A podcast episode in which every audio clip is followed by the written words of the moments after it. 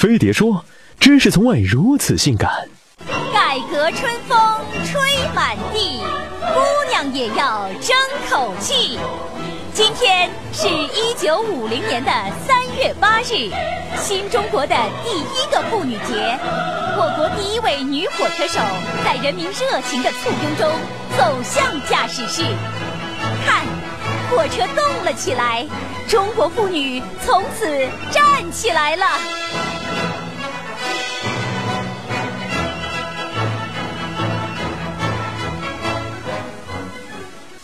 一九六八年，妇女能顶半边天的官方声明一出，就以狂甩网红大 V 几百条街的转发速度，引发全民点赞。女性同胞们进入她时代，从此解开裹脚布，伸直脚板，重新做人。进口的女权主义成为他们的新标签，劳动圈的新时尚。女权主义简称女权，温婉点叫女性主义。女权主义并非女人统一天下的女尊男卑，而是主张男女平等，消除性别歧视，让女性和男性站在同样的位置上，不用成为女汉子也能获得尊重。为了这份尊重。全球最大的连锁女权组织妇联悄悄深入我国的各个角落，大到中南海，小到隔壁居委会，为了女性权益，在各地间不停奔走，在会议上不停举手，虽动静不大，但效果持久。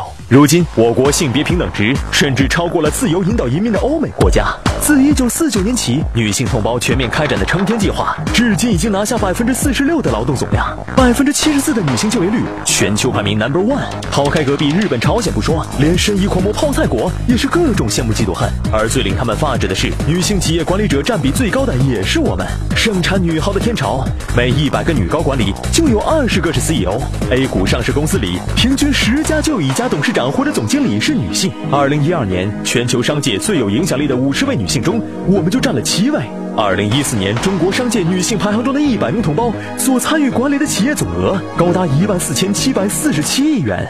女同胞们职场得意，官场也没闲着。我国女公务员数量已经有一百六十八万人，其中省部级女领导二百四十一人，国家级的领导人九人。经选举的十二届全国人大代表中，四分之一是女性，轻松赶超正发达国家。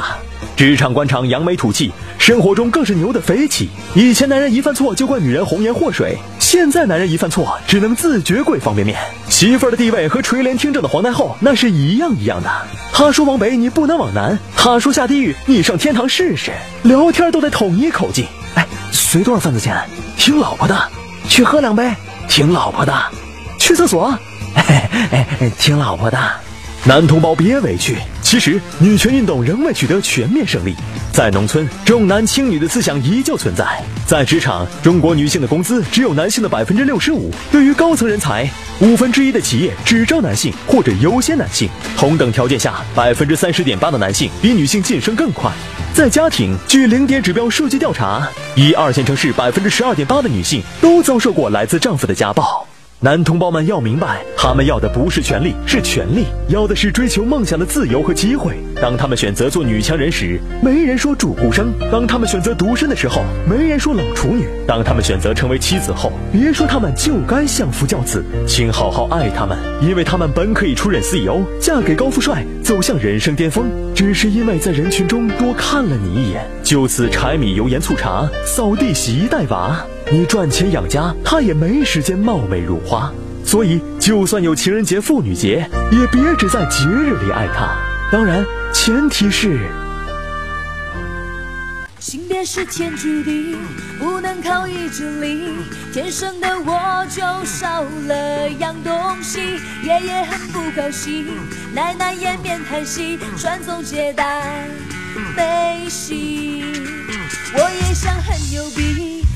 说性别女，说就该处心积虑的嫁出去，要做温婉人妻，买菜做饭洗衣，还有一堆规矩。去你的人妻，嫁不出去也不是悲剧。去你的规矩，不要三从四德的过